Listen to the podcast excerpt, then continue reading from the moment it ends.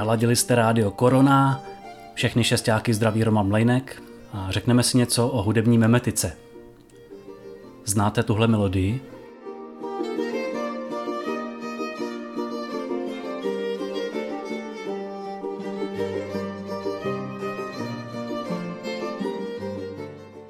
Nejspíš vám připomíná téma ze Smetanovy Vltavy.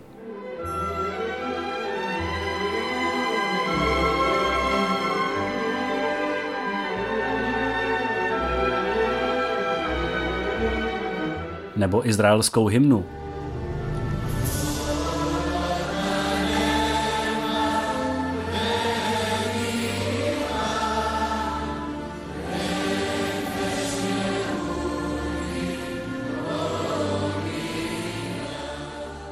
ale má mnoho podob v lidové hudbě různých zemí, třeba v Rumunsku.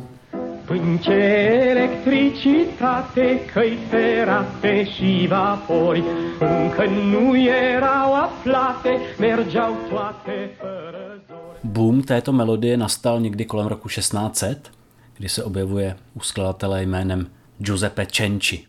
Fuggi, fuggi, fuggi da questo cielo aspro e duro, spietato gelo byla známá jako Lamantována a v polovině 17. století ji Biagio Marini použil v jedné ze svých sonát.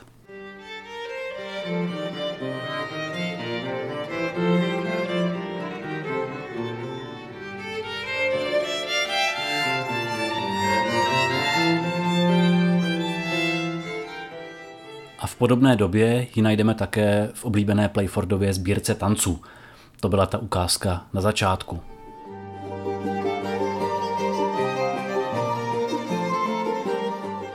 Tento kousek melodie je prostě dobrý mem. Anglicky meme. Dnes tento pojem známe hlavně jako vtipný obrázek s textem, který se šíří virálně po internetu, především na sociálních sítích. Původně ale slovo mem představil Richard Dawkins v knize Sobecký gen z roku 1976. V knize o evoluční biologii upozornil na to, že vedle genů, které v evoluci mají hlavní slovo, bychom měli u člověka hovořit také o jednotce kulturního přenosu. Něco si předáváme z generace na generaci, ale není to vrozené.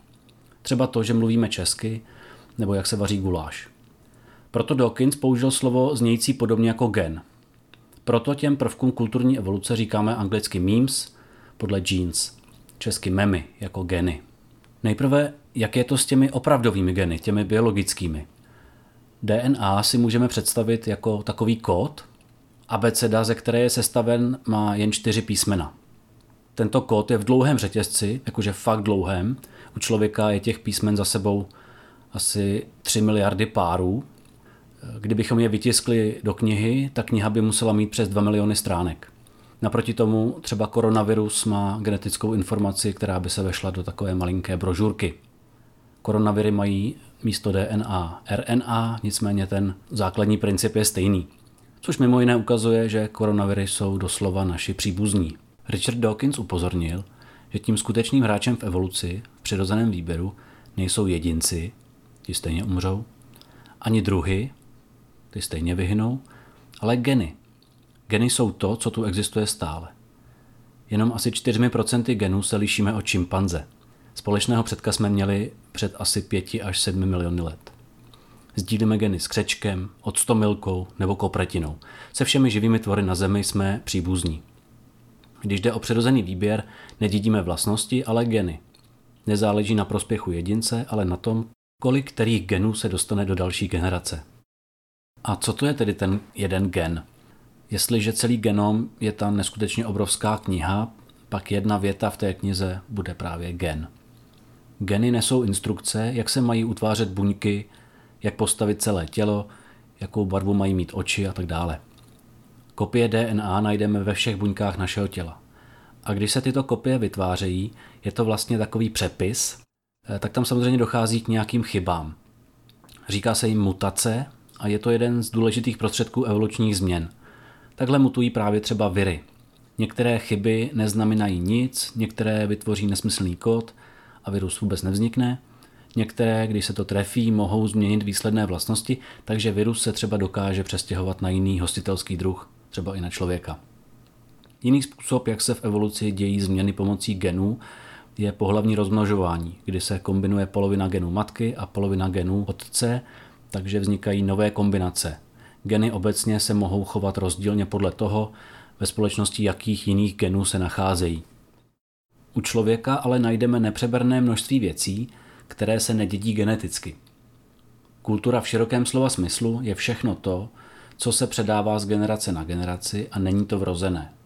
A jako jsou geny jednotkou biologické evoluce, jednotkou kulturní evoluce jsou memy. A jestliže v evoluci jde o přežití genů, pak v kulturním vývoji jde o přežití memů.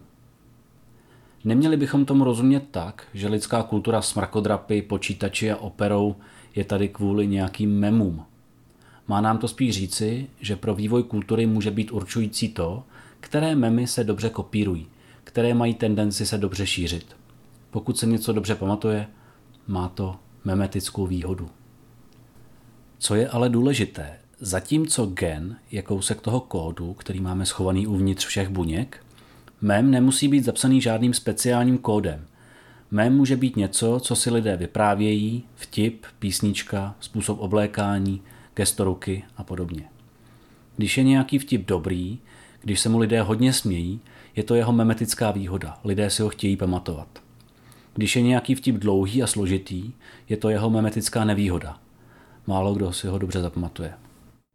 Memy tedy nechápejme jako nějaké neviditelné činitele dějin, ale jako naprosto viditelné projevy našeho chování, které jsou napodobovány a napodobovány a napodobovány. A děláme přitom samozřejmě chyby ve smyslu překlepů a děláme přitom i záměrné změny. Na principu tiché pošty se může nějaký mem zcela proměnit.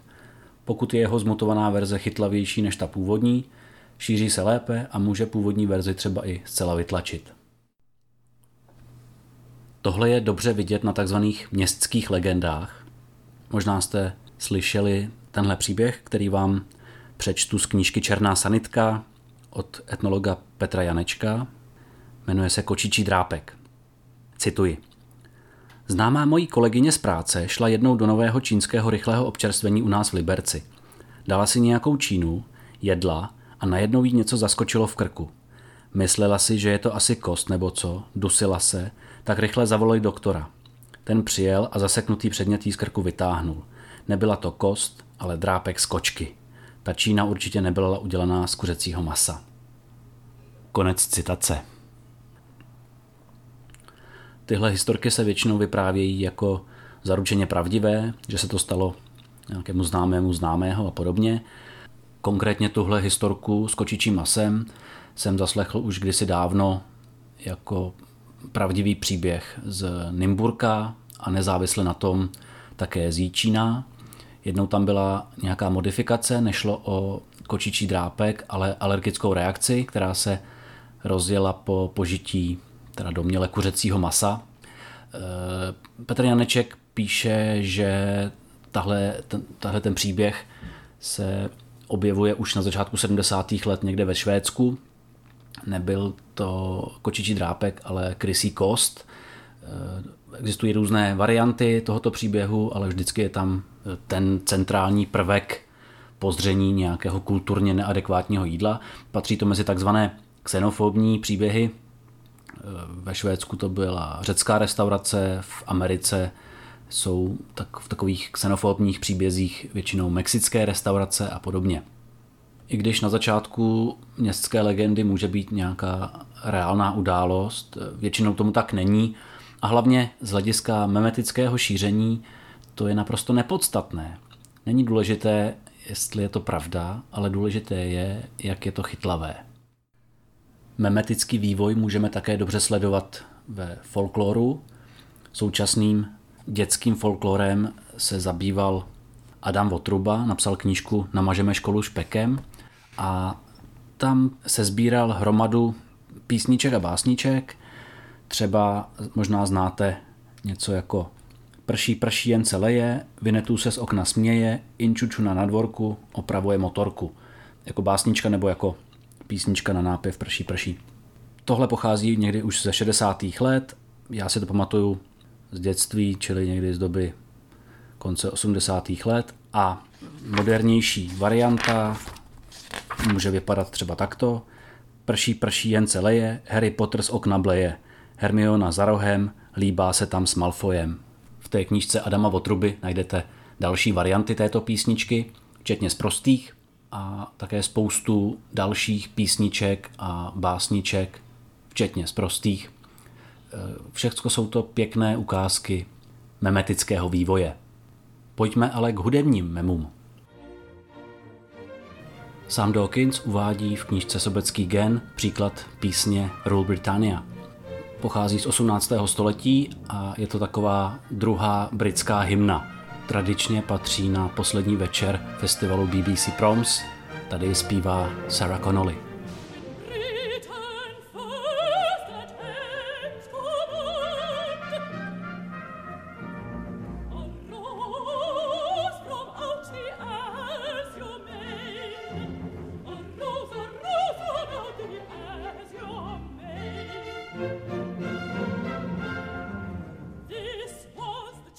Bude nás zajímat refrén, kde zpívá i publikum, konkrétně slova Rule Britannia, Britannia rule the waves.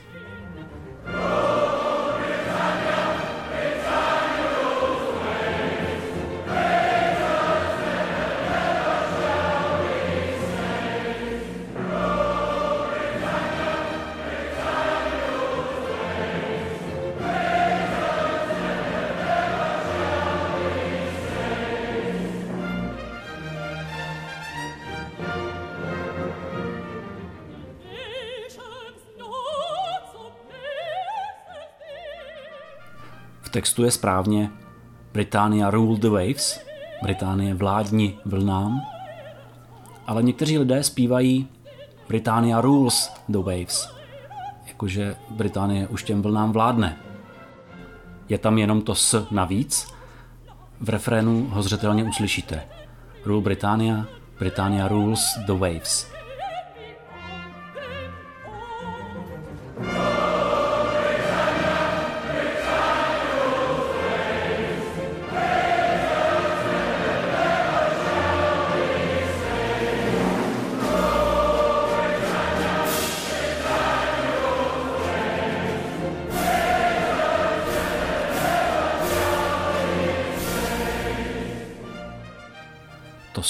Je mutantní mem, který se velmi dobře kopíruje.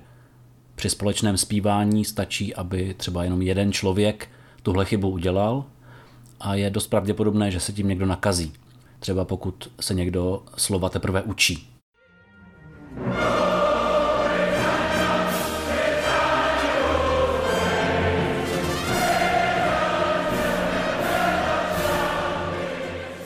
Možná sami znáte nějaký podobný příklad Třeba lidová hudba je samozřejmě eh, velmi bohatá na takové mutace.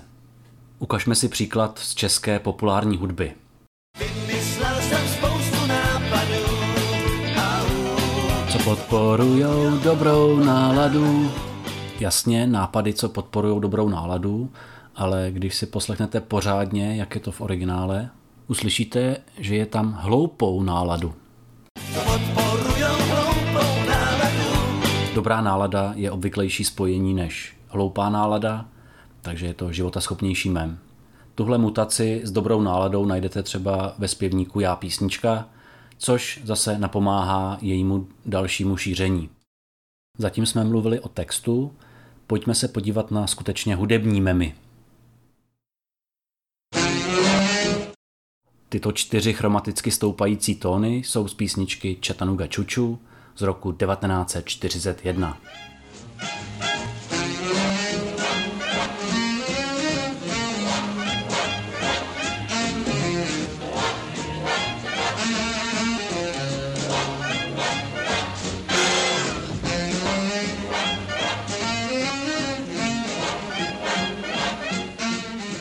ale začíná jimi také standard Blue Monk z roku 1954.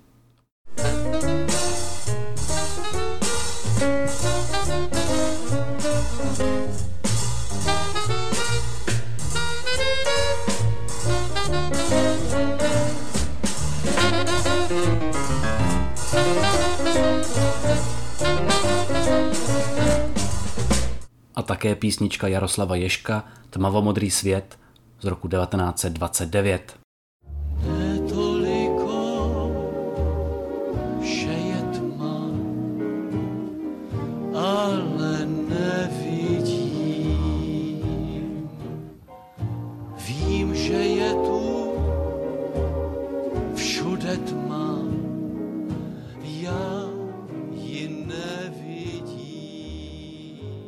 našli bychom hromadu dalších příkladů tohoto úspěšného memu.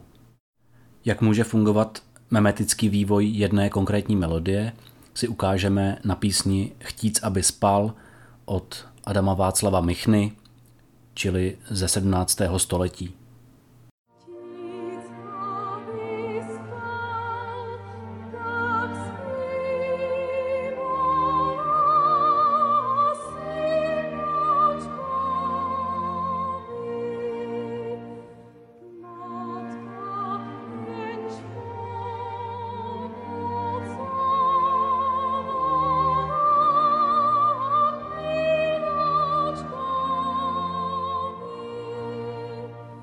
Všimněte si hemioly na konci repetice. Já to pro jistotu jednou otrocky odpočítám. Raz, dva, tři, raz, dva, tři, raz, dva, tři, raz, dva, raz, dva, raz, dva, raz, dva, tři. A teď si poslechněme, co se s takovou písničkou může za pár století stát.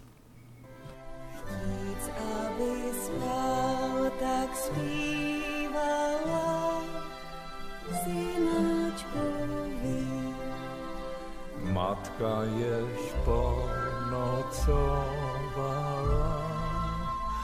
miláčkovi. Tohle je verze z filmu Anděl páně 2. Je to samozřejmě veliká nádhera, ale všimněte si, že to srovnali nekompromisně po třech. Za chvíli nám bude zpívat druhou sloku Lucie Bílá a i tam to neúprosné uncaca uslyšíme.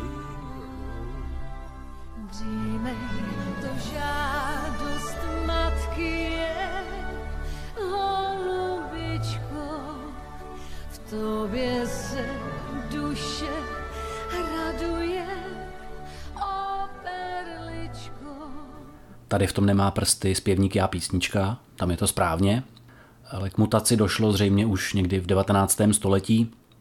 V té době bylo obvyklé, že se ty divné barokní písničky vzaly a narvaly se do pravidelných taktů. Memetika nás může inspirovat i pro porozumění tomu, jak se vyvíjejí celé hudební styly – třeba jak se proměňovala hudba v 18. století na přelomu baroka a klasicismu, nebo jak fungují styly v populární hudbě 20. století.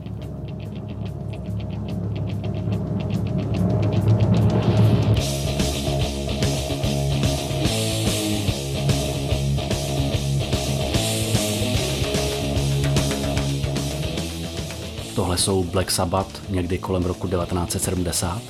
O nich se říká, že jsou zakladatelé heavy metalu, Oproti hard rocku 60. let používali jednodušší riffy, jednodušší formy, ale přitvrdili.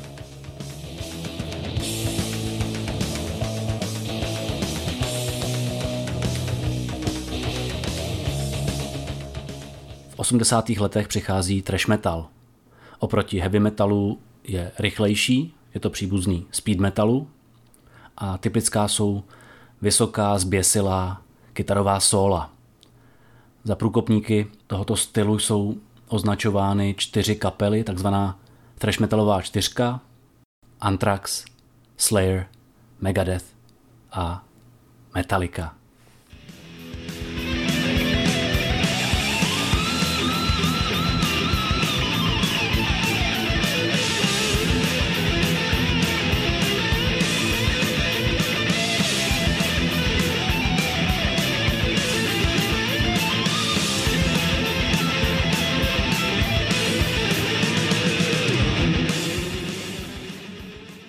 Vedle toho už v 80. letech existuje taková jiná větev, vycházející z punku a označující se hardcore nebo hardcore punk.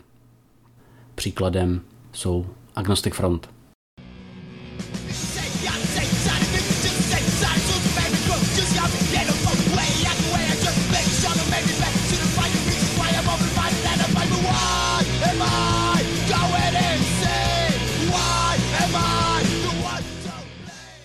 Také už v 80. letech se objevuje takový kříženec heavy metalu a hardcoreu, grindcore, třeba na Palm Death.